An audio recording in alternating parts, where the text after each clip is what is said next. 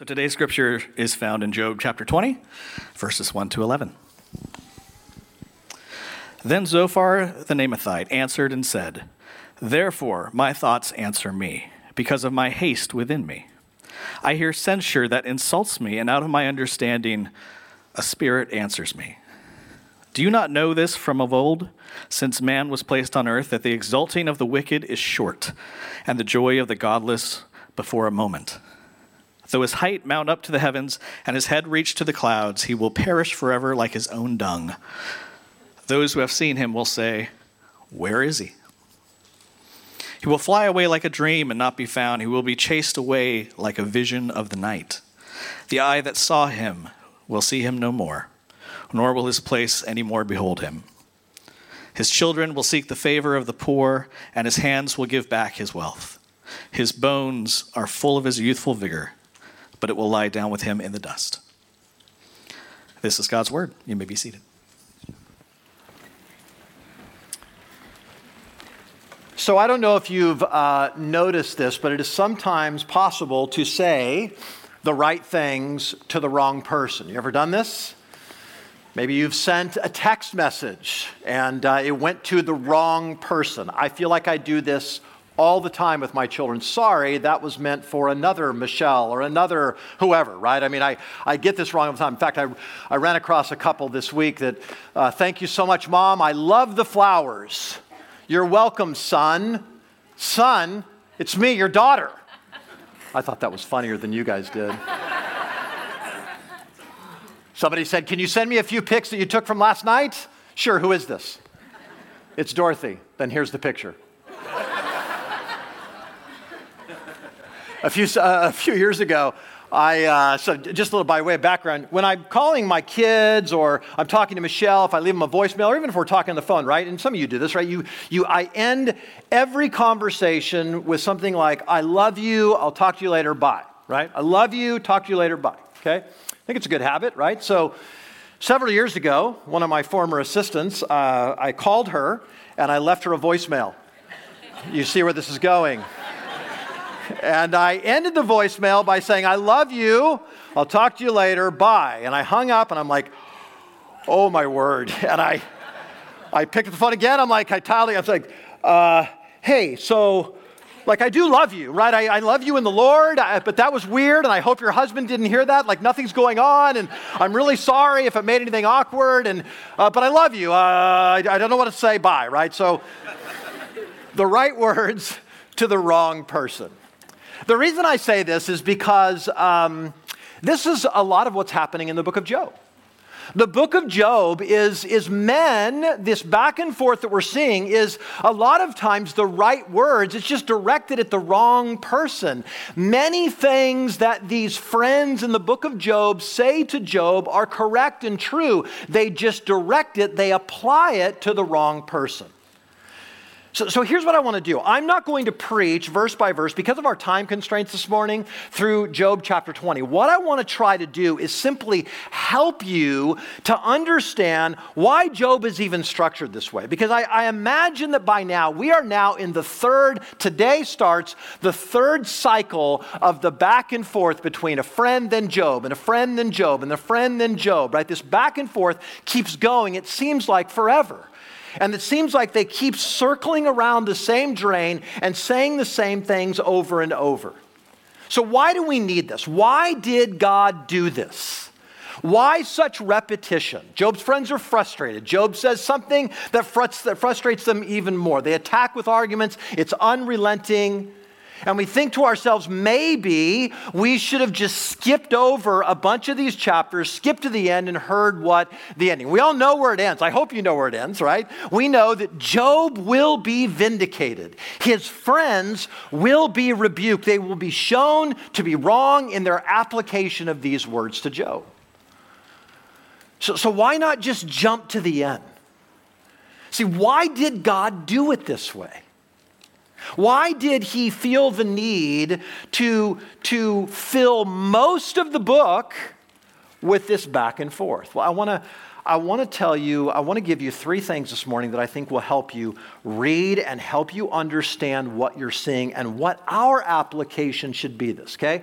Number one is simply this. I'm just going to give you three things. Number one, to warn us how not to comfort people, right? Maybe this seems obvious. Let me just say something. The Bible is not a how to manual, it's not a how not to manual, but there are times when we can read stuff and there are stuff that we are supposed to imitate or not imitate.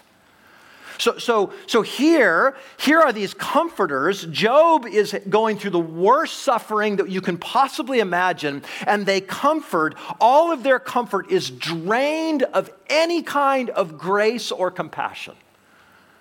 They have nothing kind to say to him. It is truth without grace. Understand? It is they speak the truth many times, but it has no grace to it. They are so focused on their own self importance, they are so focused on the truth that they forget to be gracious. Now, look, they are ready to pounce when there's any hint of wrong. No compassion. And so, so I think this is like this is like Jesus would say to the people who listened to him in the Sermon on the Mount. I mean, the central verse in that entire sermon is what he says about the Pharisees: "Don't be like them." Don't be like them as it relates to how you comfort other people. And that leads me to a similar and related point, and it's simply this I think it's to teach us how not to relate to other believers. I, I, I want to say some things about this, right? Right. Here are religious men. Okay, we could say these are, these are fellow Christians. These are men, there's no doubt about it, they love God. They love God, they want to stand up for God, and yet look at how they treat Job. Look at how they treat one of their own. These are fellow godly men, and they begin to cannibalize one of their own. See, Christian cancel culture isn't anything new. It's very real here, right? Ready to pounce. See, is this us? We don't, we don't want to be accused of being soft on sin. We don't want to be accused of not standing up for the truth. And so there are times when we're not sure that compassion is appropriate. Uh, but, but listen, it is possible for you to love and stand for, stand up for, stay in the truth, and yet be gracious. You know this? Like, in fact, this is the model Jesus gives us. John, John chapter 1. Jesus came and he says he was full of grace and truth. Not truth without grace, not grace without truth. Those nullify each other if you don't have one without the other. Grace and truth, truth and grace. Paul says to the Colossians, let your speech always be gracious, seasoned with salt. Is that you? Would your spouse, would your children, would your children, would your mom and dad say, man, the way you speak is it is truth and grace, not one without the other, it's both. How are we supposed to relate to people when they say something wrong, when we fundamentally disagree with them? Is it possible for us to be both truthful and gracious? I think it is. Michelle's part of a text group of ladies in the church, and they were, they were talking about something that happened this week, and, and one of them forwarded a, a kind of a vlog post. And let, let, me, let me read to you something from that. Here, here's here's how, how to disagree with another believer that you, you have disagreements. Like, how do we relate to them? And in this post, right, his name's Gavin Ortlund. Gavin, some of you know, and, and, uh, and he, he posted and, and, and, he, he shared a couple of quotes with you. Let, let me, let me share, share these. Here's, here's a quote from Francis Schaeffer commenting on when Jesus says, By this you will know that all men are my disciples if you have love for one another. And Schaeffer writes this Jesus here gives the world a right to do something on the basis of his own authority. He gives the world a right to judge whether you and I are born again Christians on the basis of whether we show love to all Christians. Do you? Or is it just people who are part of your tribe? Is it just people who slice the theological pie exactly how you slice it? Charles Spurgeon had profound theological disagreements with a man by the name of George Herbert. Listen to how Charles Spurgeon talks about George Herbert. He says, Where the Spirit of God is, there must be love. And if I have once known and recognized a man to be my brother in Christ, the love of Christ constrains me no more to think of him as a stranger, but a fellow citizen with the saints. Now, I hate char, uh, high churchism as my soul hates Satan, but I love George Herbert, although George Herbert is a desperately high churchman. I hate his high churchism, but I love George Herbert from my very soul, and I have a warm corner of my heart for every man who is like him. Let me find a man who loves my Lord Jesus Christ as George Herbert did, and I do not ask myself whether I will love him or not. There is no room for question. I cannot help myself. That's beautiful. That's Christianity. And that is totally absent from their interchange with Job. That's the second thing. Third thing, it reminds us how life in this world really lives. is really really works. See, here, here's what I mean by that. Okay, we got this back and forth. We got we got uh, Job saying something, and then they refute him, and they they come at him. They keep coming after him. And here's what I mean when I, when I say it, it shows us how life in this world really works. Okay, Christian, we know the end of the story. We know the end of Job, but we know the end of the big story, don't we? We know that in the end that we will be vindicated. Our righteousness will be vindicated. We know that in the end, death, sorrow, suffering ends. We know that depression will end and anxiety will end and heartbreak will end. But yet, we're not there. We live in this time in between, and so we still wrestle with pain and with suffering and with persecution and very often undeserved things. But more than that, we still, I imagine any Christian in this room still fights with accusations and voices that tell you in all kinds of ways God is displeased with you. You don't measure up. Your sin is why you're suffering. You're being punished. How can you call yourself a Christian? And on and on it goes, and back and forth. And you try to combat them, and they come back. And you put them to bed one night, and you wake up in the morning, and they're there again. You see what's happening? Job is an illustration of this. We're in a war. We're in a spiritual battle, right? We're in a warfare. That's what the Christian life is really like. And it won't cease until it returns. Job is saying, look, this is what life looks like for the justified believer. There will be people who will level accusations, there will be voices that level accusations. They will be saying perhaps even right things to the wrong person. See, 1 Peter chapter 5 says the devil, he prowls around like a roaring lion seeking whom he may devour. That's all he wants to do is devour, destroy. And he comes very often with accusations.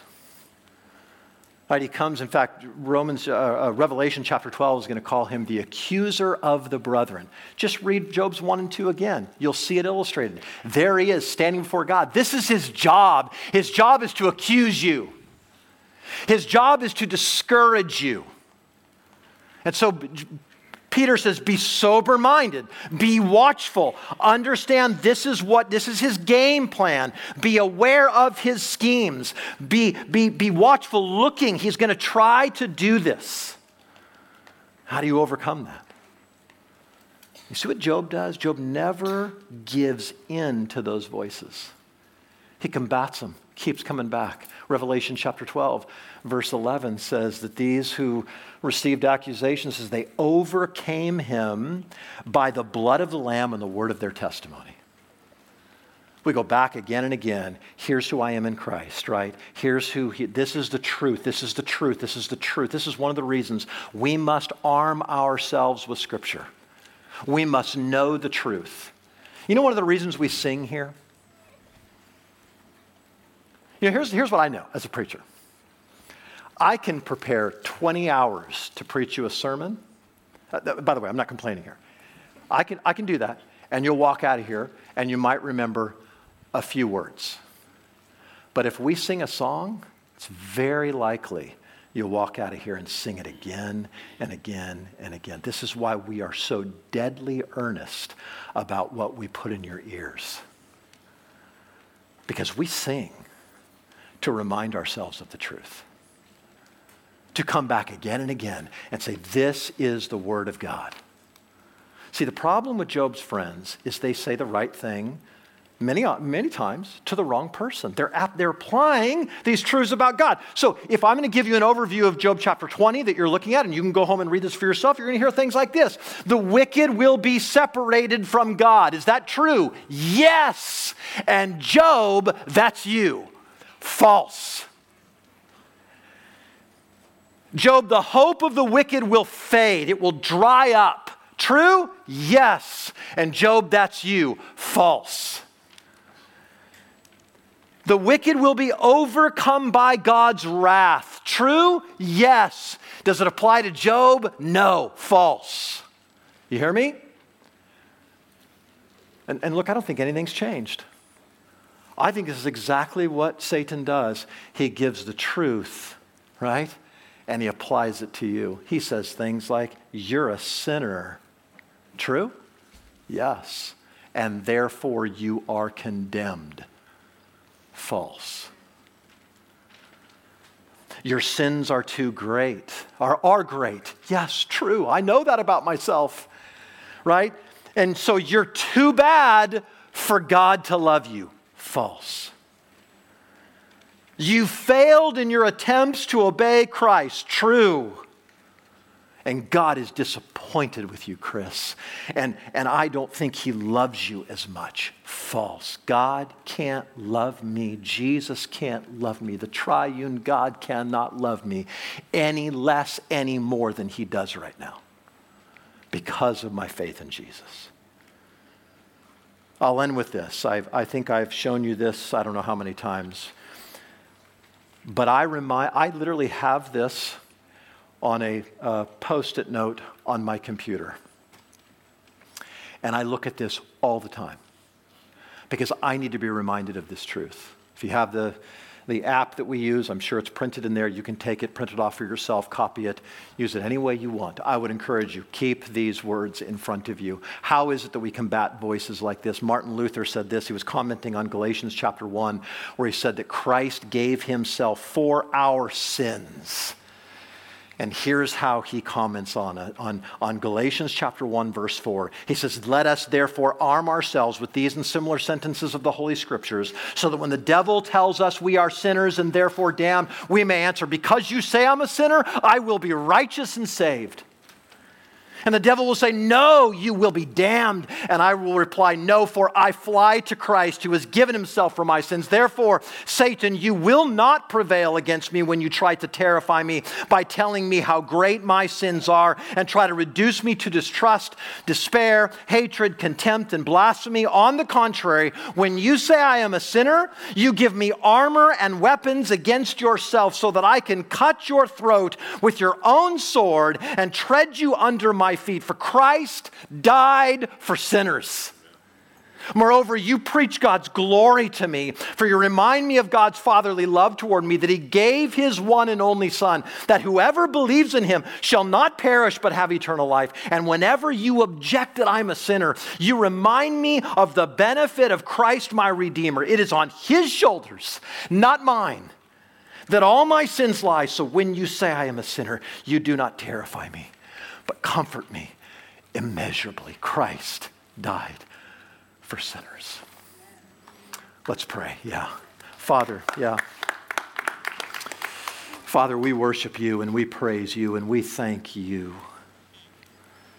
And we thank you that when these voices come, and they will come, and they will condemn us, and they will tell us that we are sinful and therefore condemned, and we haven't quite lived up to the righteous standard that we are supposed to as believers in Jesus, and therefore God doesn't love us as much. God, we are haunted by these kinds of things, many of us more than others. And I pray, God, we'd arm ourselves. We would never give in the way Job never gives in that we would not misapply truth to our lives when it doesn't apply. And so help us, we pray. And God, I pray for anyone in this room that is separated from you, that are sinners and yet have not found a Savior in Christ, have not flown to Christ and found his mercy and overcome by, by the, the blood of the Lamb and the word of their testimony that Jesus Christ is my Savior and he has covered my sins. Lord, I pray that would happen today. I pray there'd be people, men and women, boys and girls, who would come to saving faith in Jesus Christ because Jesus, you died for sinners just like us, and we praise you for that. And so help us now, God. We love you, we thank you, we praise you, and we ask this in Jesus' name.